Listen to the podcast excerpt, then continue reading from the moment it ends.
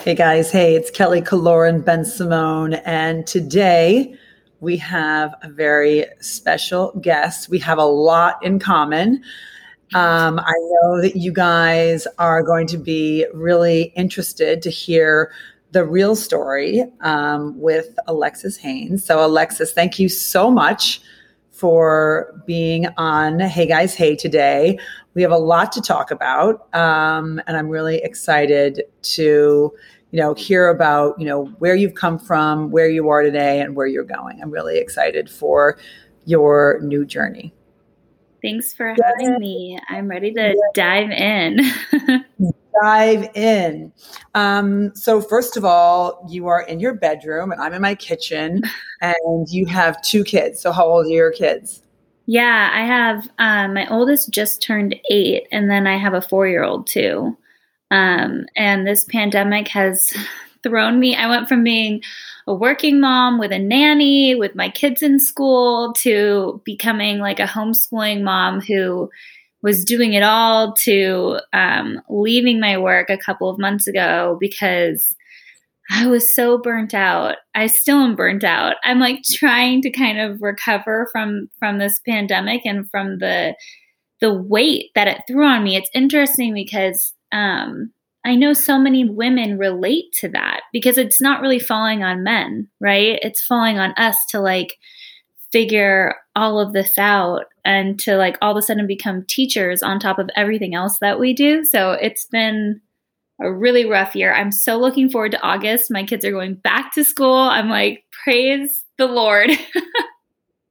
I need you guys back in school full time. The education system, the savior. Yes. I know. I mean, it's been it's so interesting. I mean, obviously, we you know there's been so much loss um, during this mm-hmm. time, and we all recognize that, and um, you know, um, pay a lot of respect to those who have lost family members and have you know been very, very, very ill. Um, but for those who are navigating this brave new world at home, you know, you have young children. I have older children. So my kids are 21 and 23. And, you know, for me, it was bittersweet because like I would never have this time with my girls. Mm. You know, mm. they are, you know, on their way to being successful young women. And it was just so nice to be able to spend that time with them. Um, but I know it was very, very stressful for them because the college years those college experiences where you're supposed to make a lot of mistakes and um, you know learn from those are not going to be something that they're going to be able to experience speaking of mistakes why don't we just mm-hmm. talk dive right in okay um, well you've done a lot of great things you've done a lot of great things um, yeah. so you were you know on the bling ring which you're known for and mm-hmm. uh, there was a vanity fair article that was written about you that you um, we're not so pleased about. But you've turned a corner um, and have a great podcast with your mom um, and have written a book and are married and have two beautiful children. So, um, you know, we all congratulate you for having the strength um, and the confidence to um, build a new life for yourself. I really, I really respect that a lot. Um, Let's go back to the bling ring. I know you don't like like to talk about it all the time. I'm sure like everyone's always like asking these questions, but you know, I'm genuinely interested not in what you did um, or what your friends did, but I just want to talk about for our viewers, just kind of like you know, you know, you do work in recovery, and I just want to. It's more about you know, I'm not trying to like you know rehash history. I just want to have solutions for um, my fan base. And, yeah. um, you know, why did it happen? Yeah, I think the biggest problem that I had with, I mean, I had a number of problems with the way that the media covered this story. Um, often people ask me, like, why haven't you ever seen the movie? And it's because it's so distorted from like what our reality actually was. And right. the the bling ring is really it requires a lot of nuance to have this conversation and it requires a lot of like reflection about us as individuals and who we are as a society because um, the bling ring wasn't um, as glamorous as the media made it. It wasn't as exciting and as cool as like they were trying to portray it in the in the movie. Um, but it was a story of um, a group of kids who all had their own motives, and I can only speak to mine. Right. Um, but who took part in one of the biggest crimes in history. So, um, in order to why not why didn't you just steal from maxfield's? Like you know kids shoplift and you know i mean i'm not saying it's good or bad but you know let's talk about like you know kids do make mistakes. So why didn't you just go to maxfield? Why didn't you just go to barney's? Why did you want to go to celebrity homes? Um you just froze and i'm frozen too now. Shit. Okay here we go. Okay sorry. You totally froze. But sorry, i caught sorry. your i caught your question um, yeah, so I think one of the biggest misconceptions um, about my involvement in the bling ring is that I was this bling ring leader or that I attended more than one burglary. So the burglary that I attended was at the home of Orlando Bloom's house, and I had no involvement with planning that robbery. Um, I partook, um, but I I didn't know at the time that it was Orlando Bloom's house. So again, Rachel and Nick had been robbing homes for since December of 2008 was the first recorded home that they broke into, which is the home of Paris Hilton's house. So it's and, great for everybody to know, just kind of like I like to contextualize. So that's like the advent of reality TV. I mean, we we saw Paris Hilton on television. Yeah. The Kardashians started to be famous. Mm-hmm. Uh, the Housewives franchise was just starting, but reality TV um, and reality stars were just starting to become household names. Go ahead. Yeah, it was definitely the time of the socialite, right?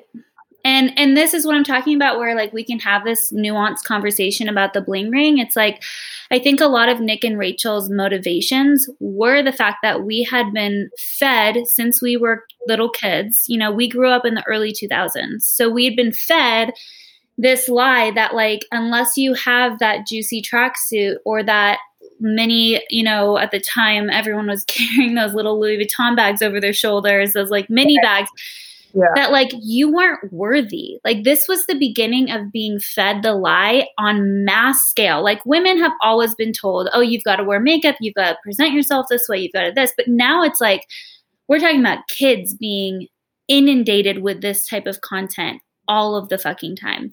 So and this is also pre like we haven't had Instagram yet. We just no social media. Facebook. Yeah, um, social yeah, so Facebook wasn't really like a thing yet. There was MySpace. It was very like basic.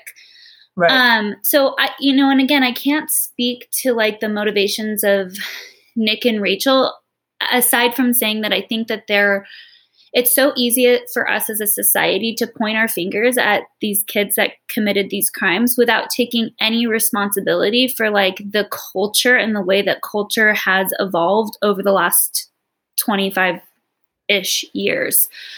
Um, so Nick and Rachel started to rob houses December of 2008, and I met Nick in the late spring of 2009. So by the time that I had met Nick, um, it's not like we were like long term friends. I didn't know Rachel. I didn't know Diana. I didn't know Courtney. I didn't know any of my other co defendants really. Nick was yeah. my main point of contact. Yeah. And when that burglary took place, um, like I said, I wasn't involved in the planning. I took part in it, um, and I didn't find out whose house it was until after the fact. So, what my problem with the media was like, okay, so I there was just so much missing. Like at that point, I was already a full blown heroin addict. Like no, no one really like saw that part it's like the story of Alexis Neiers is this like bratty girl who had her own reality TV show. Wait, wait, wait, I don't care about her. I want to know about you. So you were a full blown heroin addict at what age? Uh, 16. I was smoking like four to five Oxycontin a day and popping Vicodin all day. And by the time I was 17, I was smoking heroin on a daily basis. So that's the thing is like what the media so, portrayed me. No, wait, wait, wait, wait. Let me ask you a question.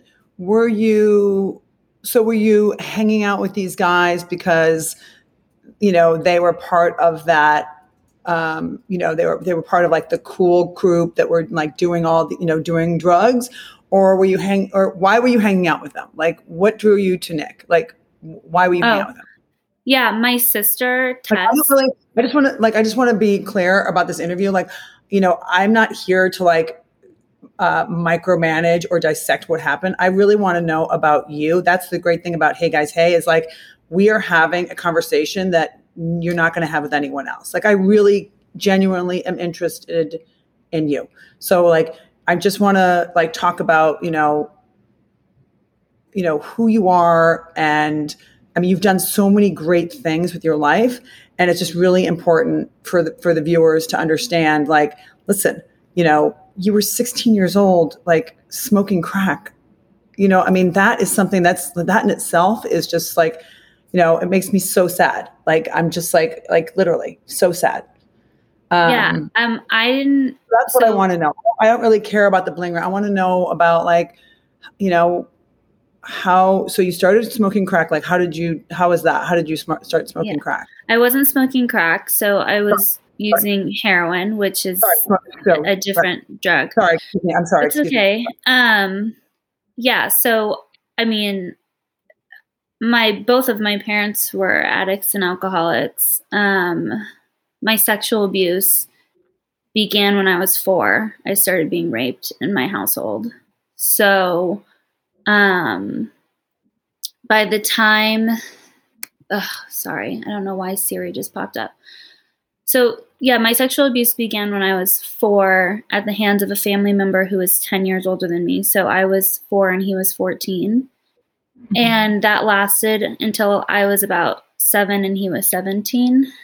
And mm-hmm. um, my dad was a really uh, violent alcoholic and he mm-hmm. was physically violent and abusive towards me. My parents divorced when I was three. Um, my sexual abuse continued at the hands of babysitters and my dad's girlfriends, and eventually men in Hollywood. I was raped mm when I was 17 by one of the biggest club owners in LA at the time. And so for me, I just grew up really fast. And I went from being a kid who was really quiet um, and isolated. And mm-hmm. then all of a sudden, when those preteen years hit, I was just like, kind of like, fuck you guys, fuck this. I'm not going to take the abuse anymore and I'm going to like figure out my own path. And I think that when you have to figure out your own path when you're 12, that usually involves spending time with older kids. It involves spending time at other people's households um, a lot of the time. And so for me, I started exploring with substances when I was really young. And then when I was 14, I had um, a surgery.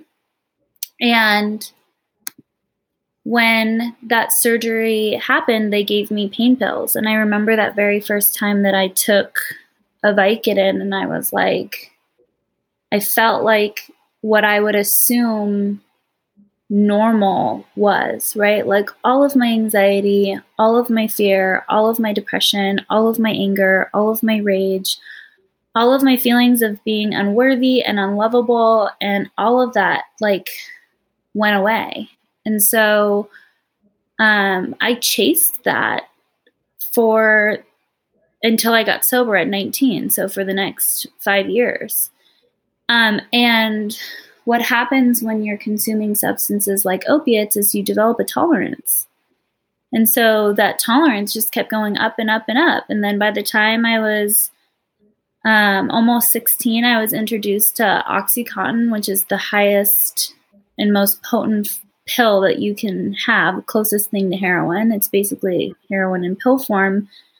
That's not true. I guess you could say fentanyl is, but it's up there. And I started smoking oxys, and then I couldn't afford that habit anymore. And before you knew it, like I had turned to heroin.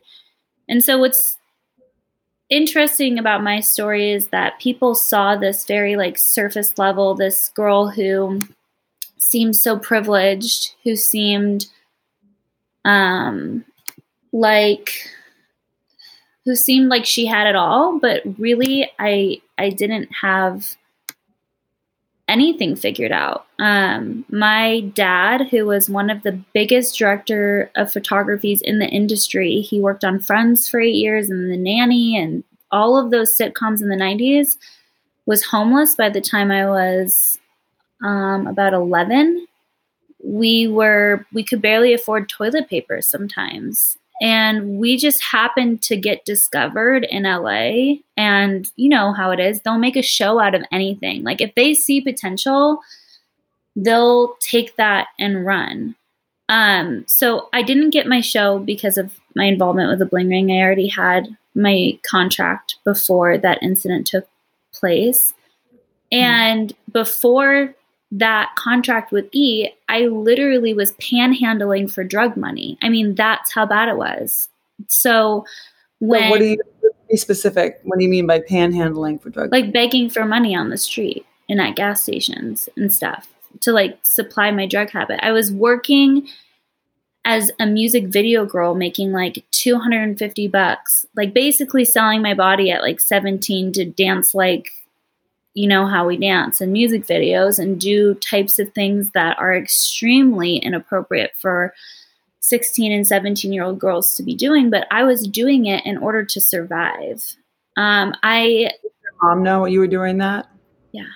My mom because my mom did the same thing. My mom left the house at 14, started working for Playboy the day she turned 18. I mean, like, she had the same exact trajectory. She didn't see a problem with it because that was her life and that's what she was conditioned to. And so, um, you know, when, and I'm not claiming to be some like Mother Teresa by any means, but I get really frustrated when the media, especially because it's like all of the court documents are there. You guys intentionally spin this the way you want to spin this because sex sells. So it's boring that like some gay kid and his bestie robbed houses. That's that stays in the news cycle for like a minute. But this girl who has her own reality TV show, whose dad used to work in the industry, whatever, that was like the mastermind of the bling ring will go on forever. It still is. Here we are a decade later. Yeah. Um, and so it's so frustrating to me the way that this story has been covered because the truth is that, and again, I was checking cars for cash, right? Late at night, checking to see what cars were open, trying to get cash out of cars so I could get my drug fix. Like, I was taking money from my parents at parties. Um, you know, if I saw money laying around, I would totally stick that in my back pocket. Like I needed to stay high in order to survive. I would have killed myself if I had been sober because the amount of pain I was in from the amount of abuse, both both well, not both, but the no, amount of sexual, physical, and emotional abuse that I had been through at that period of time was so um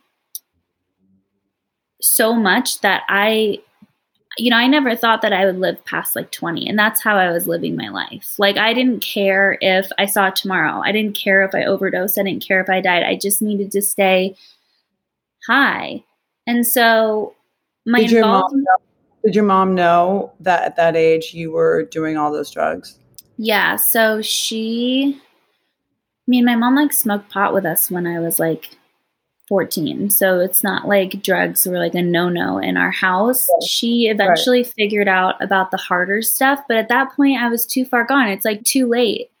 You had your chance like five years ago when I was coming home with a black eye and I told you that my dad just punched me in the face. Like you had the opportunity to step in and do something. And because of her own addiction and her own struggles, she didn't, you know? And Mm-hmm. And and I don't blame her for that. Like I really believe that I came into this family and onto this planet at this time to to break those toxic cycles and that's exactly what I did. I needed to be the first person in our family to pull us out of this mess. And so for whatever reason, I needed to go through that amount of pain in order to do that. So when I met Nick, I mean, I've only hung out with Nick a dozen times, maybe. Like that's how. Yeah, we were using substances together. And we would go out and party in Hollywood and go out to clubs and stuff like that. But it was a very short period of time. So if I met Nick in the middle of that spring, the robbery took place in early July. So that's like three months' time that I knew him. And so um, that night, I took part, and I'm unfortunately like under a contract right now, so I can't say as much as I would like to, other than to say that my motives were strictly to have money for drugs. That was it. Everybody had their own motives. Everybody um, went into that house with their own agenda. And mine was like, I need to like stay high for as long as I possibly can. And what's so interesting is that that one night would end up being the thing that like saved my life. And and even though that's the thing that like I'm most infamous for, um I I will forever be grateful because had I not gone to jail, yeah, I would I just know that like I wouldn't be sitting here today. Um 10 years later. Like I just know that I wouldn't. And what was your experience like in jail because you know there is substance abuse in jail. So what how did you like how like what happened when you were there? Um, yeah. So I was um, put in PC, so I wasn't in general population. Um, so I didn't have contact with anybody for my entire stay, uh, it, like face to face contact. I was in a jail cell by myself for 23 out of 24 hours a day. I got one hour out um, and in that hour, I was allowed to like shower and have a phone call, but nobody else was out at the same time as me. Um, that's a ward where people are, it's for like the criminally insane, for people who are in there for murder, severe sexual abuse charges, or um, extremely high profile cases where they're a risk to the general population, right? So, um, so were you were you getting how were you like how did you get sober? I didn't jail? have a I didn't have a choice. I just kicked drugs and and it was the most um inhumane um dangerous and like scary days of my life um I I don't believe that. I know it's hard for people to empathize with addicts and even people who commit crimes, but nobody should have to go through what I went through, which was almost dying. I ended up um, having kidney failure that and I couldn't get down to the infirmary for care and I literally almost died in my jail cell. Um, I had such a bad kidney infection from severe dehydration. Um, I was so physically ill. So, yeah, I mean, I don't think anybody should have to go through what I went through. It was really tough. Um, and again, like, that wasn't the thing that like kept me sober, but it was a starting point because um, after I detoxed, I could kind of see for the first time ever that um, my relationships with substances were a problem. But what's so interesting is that um, further down the road, I would realize that it wasn't the substances that the, were the problem. It was like me. Like it was my trauma. Like I had to heal. The the drugs were just a solution to my pain. What I really needed was treatment.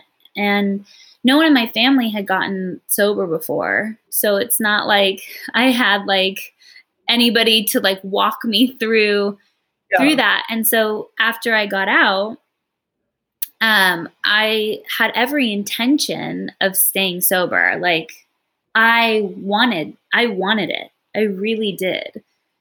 But I didn't have any of the tools and the pain was still there. I mean, and actually it was getting worse. I was having um, I was diagnosed with chronic post traumatic stress disorder um, and disassociation, where like I would go into these vivid, lucid memories of um, my early childhood sexual abuse. And when you're having memories um, that feel like it's reality, that you're four years old getting raped, um, and the only thing that fixes that is drugs and alcohol, and you have no other tools, and you're, you know, a teenager, you just go back to using. So I did. Within two weeks, I was back to shooting up heroin, and um, and I was arrested again for possession of heroin. And when I was arrested that second time, um, they were ready to sentence me to three to six years in prison for violating my probation. And I'm so grateful. I'll say his name every single time. Judge Peter Espinoza was the man who really saved my life. He gave me the opportunity to go to treatment. And I was so scared. I almost wanted to go to prison because I was like not ready to face the demons. Like I was well, like, how do you afford that? I mean, if you're, you know, like looking in cars for cash, like how did you afford treatment? Yeah. Um, so I was scholarshiped. So treatment centers will offer you scholarships, which is basically like you kind of receive the lowest level of care, but they'll take you, right? And so I was scholarshiped into um, a center where I stayed for a year. And in that year, um, my life slowly began to change. Like those early days of sobriety were rough. Like every single cell in your body is telling you to run and escape and to go back to using um, your brain has literally been like hijacked for so long on substances that it's the only thing that you want. But um, yeah, it was the community. That's what's so interesting is like it wasn't even the groups or the therapy that kept me sober. It was finally talking to other people who were like, I've been there. Like, I've been there and I know what it's like, and you're not alone. Like, having somebody who can say that to you when you're like feeling like you're the biggest piece of shit in the whole world. You feel like you're so unlovable, so unworthy, that you're the biggest, you're trash. Like, and on top of that, like all of the public pressure, obviously that was all covered in the media too. Like, so now I'm this like 19 year old girl who's just has so much pressure on her to like stay straight. And I think it's why, you know, it seems like Paris is doing really well now, which is amazing. But where you see the Demi Lovatos and the Paris Hiltons and the Lindsay Lohans in and out and in and out and in and out, I mean, that public pressure is like crazy. And I always say to people now who follow me or listen to my podcast or who, um, who, you know, watch along or keep track of my story, like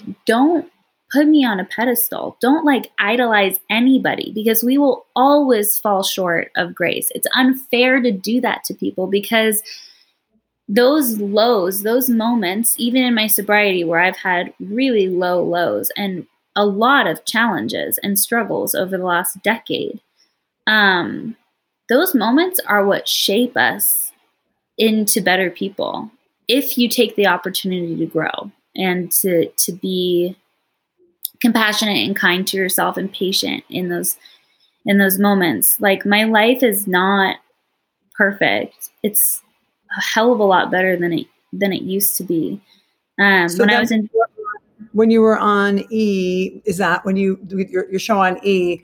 Were you sober then? No. No. I mean, when I was filming my show and I was fighting my case at the same time that I was filming the show, um, my addiction increased because now I was making, uh, I think it was, yeah. I was making like over 10K a week off the show.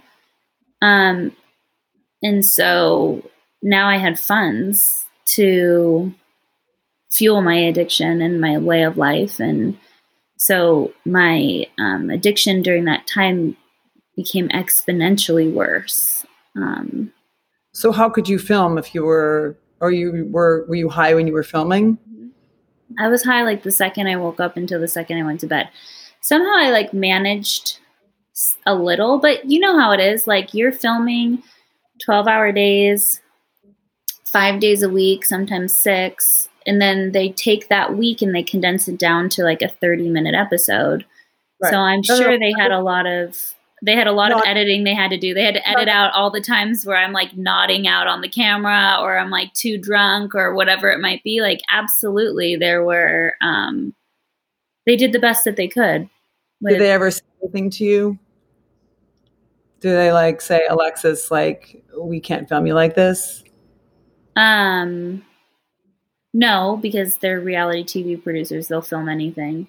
Um, so no, they would film whatever they wanted to film. Um, but they caught me with drugs. Um, Yeah. a number of times. Yeah, and never did they ever say anything? Um, they like flushed them down the toilet once, which was a terrible mistake because we were in Mexico. And then I started kicking, and then I spent the whole next five hours instead of filming. I ran away and then was like going to the pharmacies in Mexico looking for opiates. So, I mean, it wasn't glamorous. That whole time I was filming what looked like living in the Hollywood Hills, I was really living in a Best Western in Hollywood like scoring drugs any second I wasn't filming. It's not it wasn't real life. That show was like so fabricated. I mean, of course there was pieces and aspects of it. What's so interesting is like underneath the addiction was this person who was like because we were originally sold to E as like the crunchy version of the Kardashians, right? Like the ones who are into manifestation and meditation and all of that. And it's like underneath my addiction, like we were that. But my addiction, all of our addictions, not just mine, the only person who was pretty much safe from it was my littlest sister. But outside of that, like we couldn't be those people because we were using drugs to spiritually bypass all of the work that like we needed to do. Um, So how did your youngest sister? How was she not exposed to it?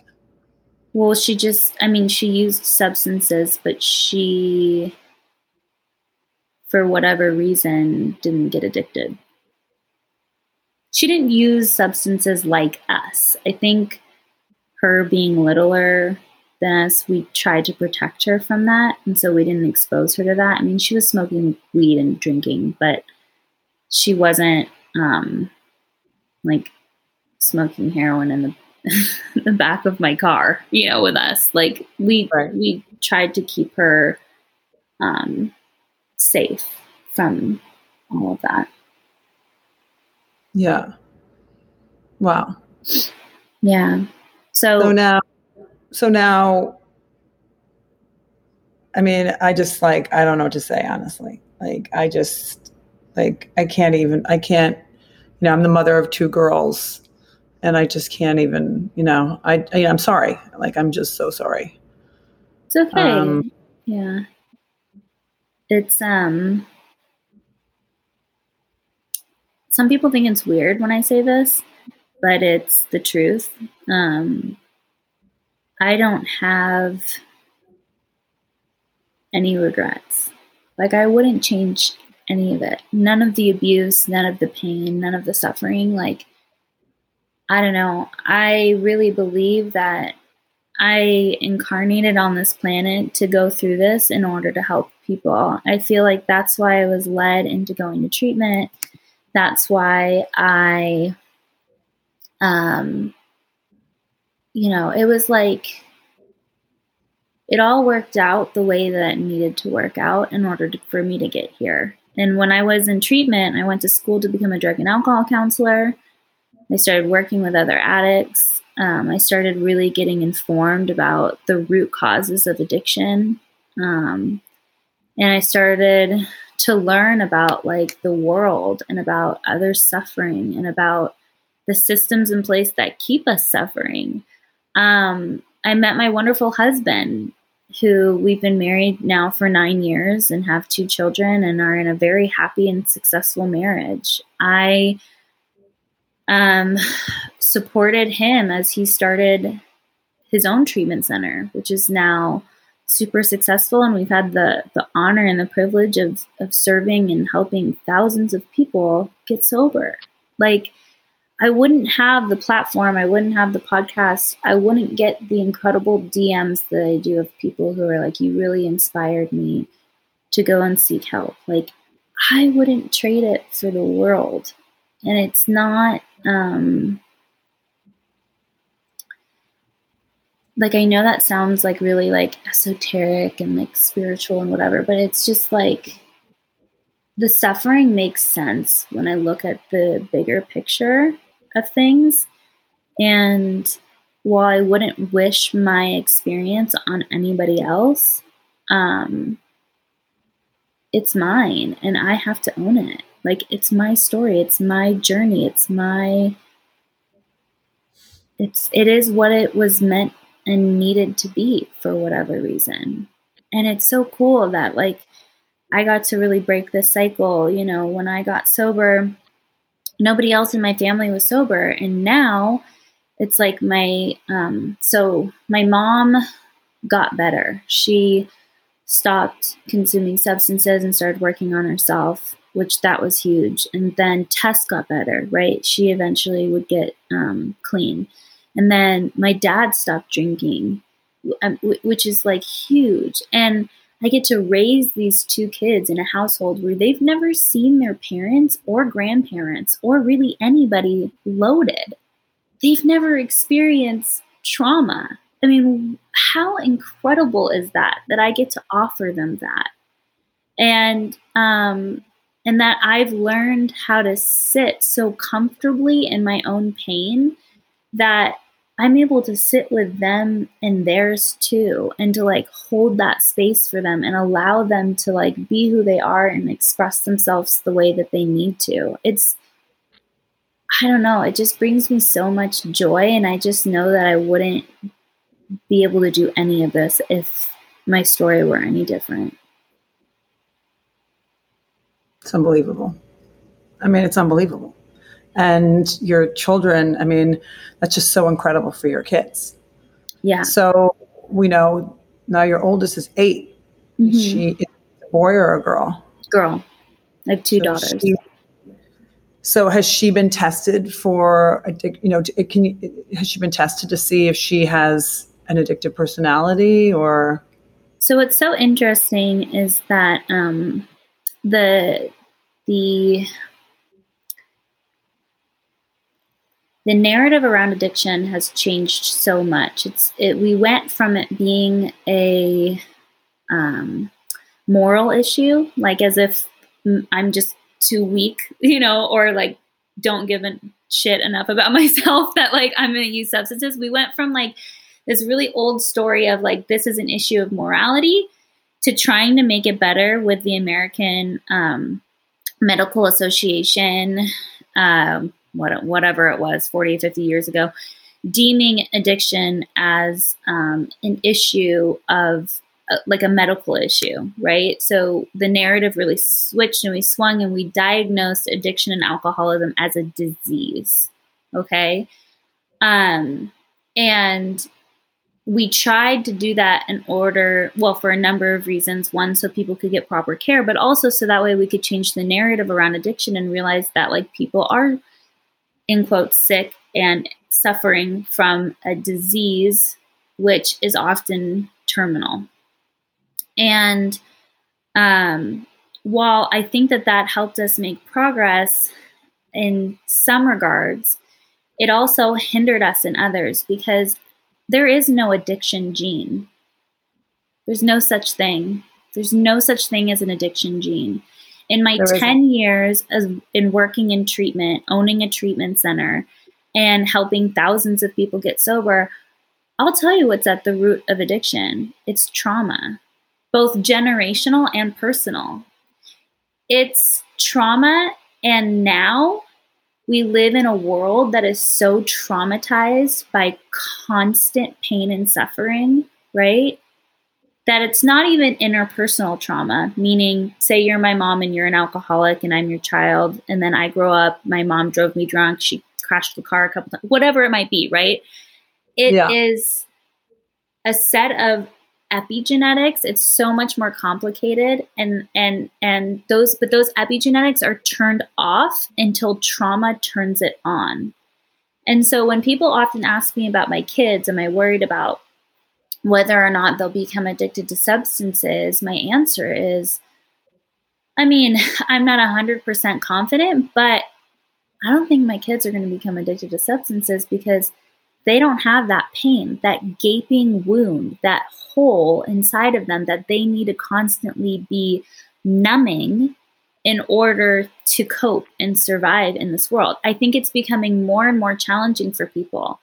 Um, normal people, you hear those cases, those stories of people who are like, I had a normal childhood and like, I don't know why I'm an alcoholic. I mean, that's very rare. There is usually abuse that that person is unwilling to acknowledge or to look at yet and eventually it does come up but i mean i just can talk about my generation like growing up as um, an older millennial what we saw growing up was this like boom in the in technology but also this um, need for both parents to start working so now we had you know, a lot of us were in childcare. We didn't develop secure attachments with our parents because we had two working parents. We saw 9 11, the start of an endless war, right? We started, and then we had a huge economic crisis, which left tons of people in desperate situations. Um, and on top of it, now, because of social media, which is a great thing, um, but we're constantly being berated with the reality of who we are as as people. We're we're living in a society that's toxic, that's racist, that's filled with abuse. And I think that this younger generation, which I love this, this the the Gen Zers are saying enough we won't be traumatized anymore. We won't traumatize each other. We won't be traumatized. We, we're not working 40 hours a week until the day we die and just like suffering for our whole lives. Like, I maybe I'm not putting this as eloquently as I can, but no, what I'm trying to say is that like there's societal trauma that's happening, and then there's interpersonal and personal trauma that's happening. And for some people, that leads to addiction. My goal as a parent is to raise my children in an environment that is as trauma and stress free as possible. Now, that's not to say that I try to prevent them from going through challenging things because I don't. What I try to do is adequately equip them so that way they are resilient enough as adults in order to learn how to cope with those natural and normal stresses of life so that way they don't turn to substances to numb for that. Right. Coping mechanisms. Exactly. So with mm-hmm. my eight year old, um, this last year has been really challenging and traumatic for her. She goes and sees a therapist. We do meditation. We do emotional freedom technique tapping, right? We incorporate these tools now when she's little.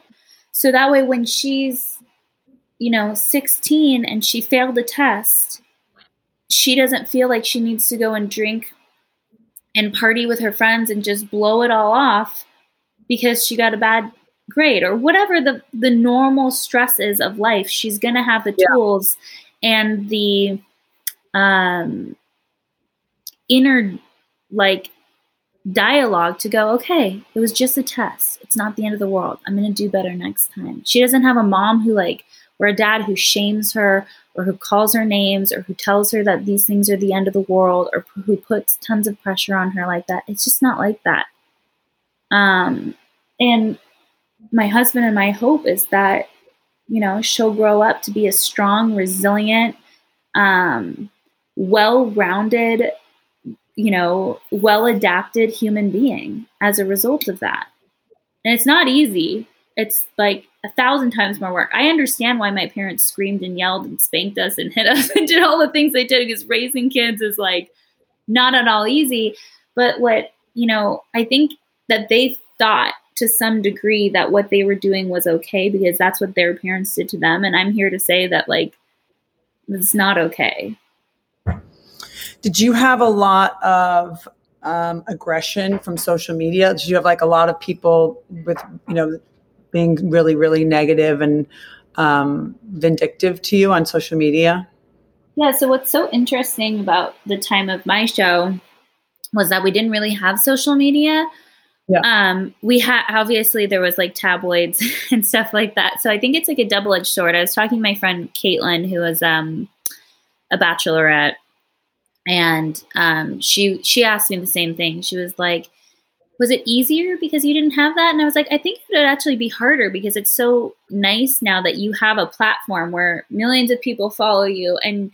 So, say that Nancy Jo Sales article came out, like you have the ability to go on and to say, you know, that article was feminist or was sexist, anti feminist trash, right? Like you have the ability to like you have a platform to like say the shit, and now that's a double edged sword, right? Like because it could go, you could go right. either way with that.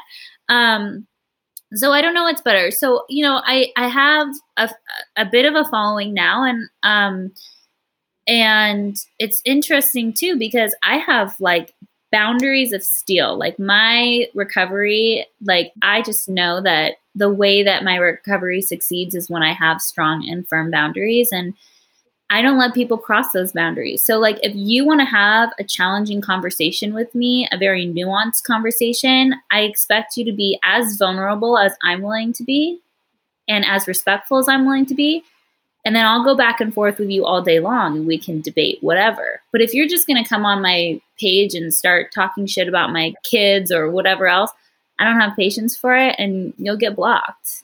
And then, you yeah. know, it's not censorship, it's that I don't allow adults to speak to me like that, period. I just right. don't. I always just say I mean, because sometimes I just have like a very like I, I, get real super dismissive when people are just like you know nasty for no reason. Yeah. I always just say if you can handle television, like read a book. Like if, yeah. if you can't handle. if it's too stressful to put on the television and you get too invested and you have to like go to your social media and be nasty mm-hmm. to somebody, should maybe just read a book. Um, you know, I mean, you said a lot of things that are really, really moving and um, I really appreciate you being so open. And um, I'm just, you know, I'm really in awe of you know where you've come from, and I just want you to know that you know the Bensimons are so happy for you and your family.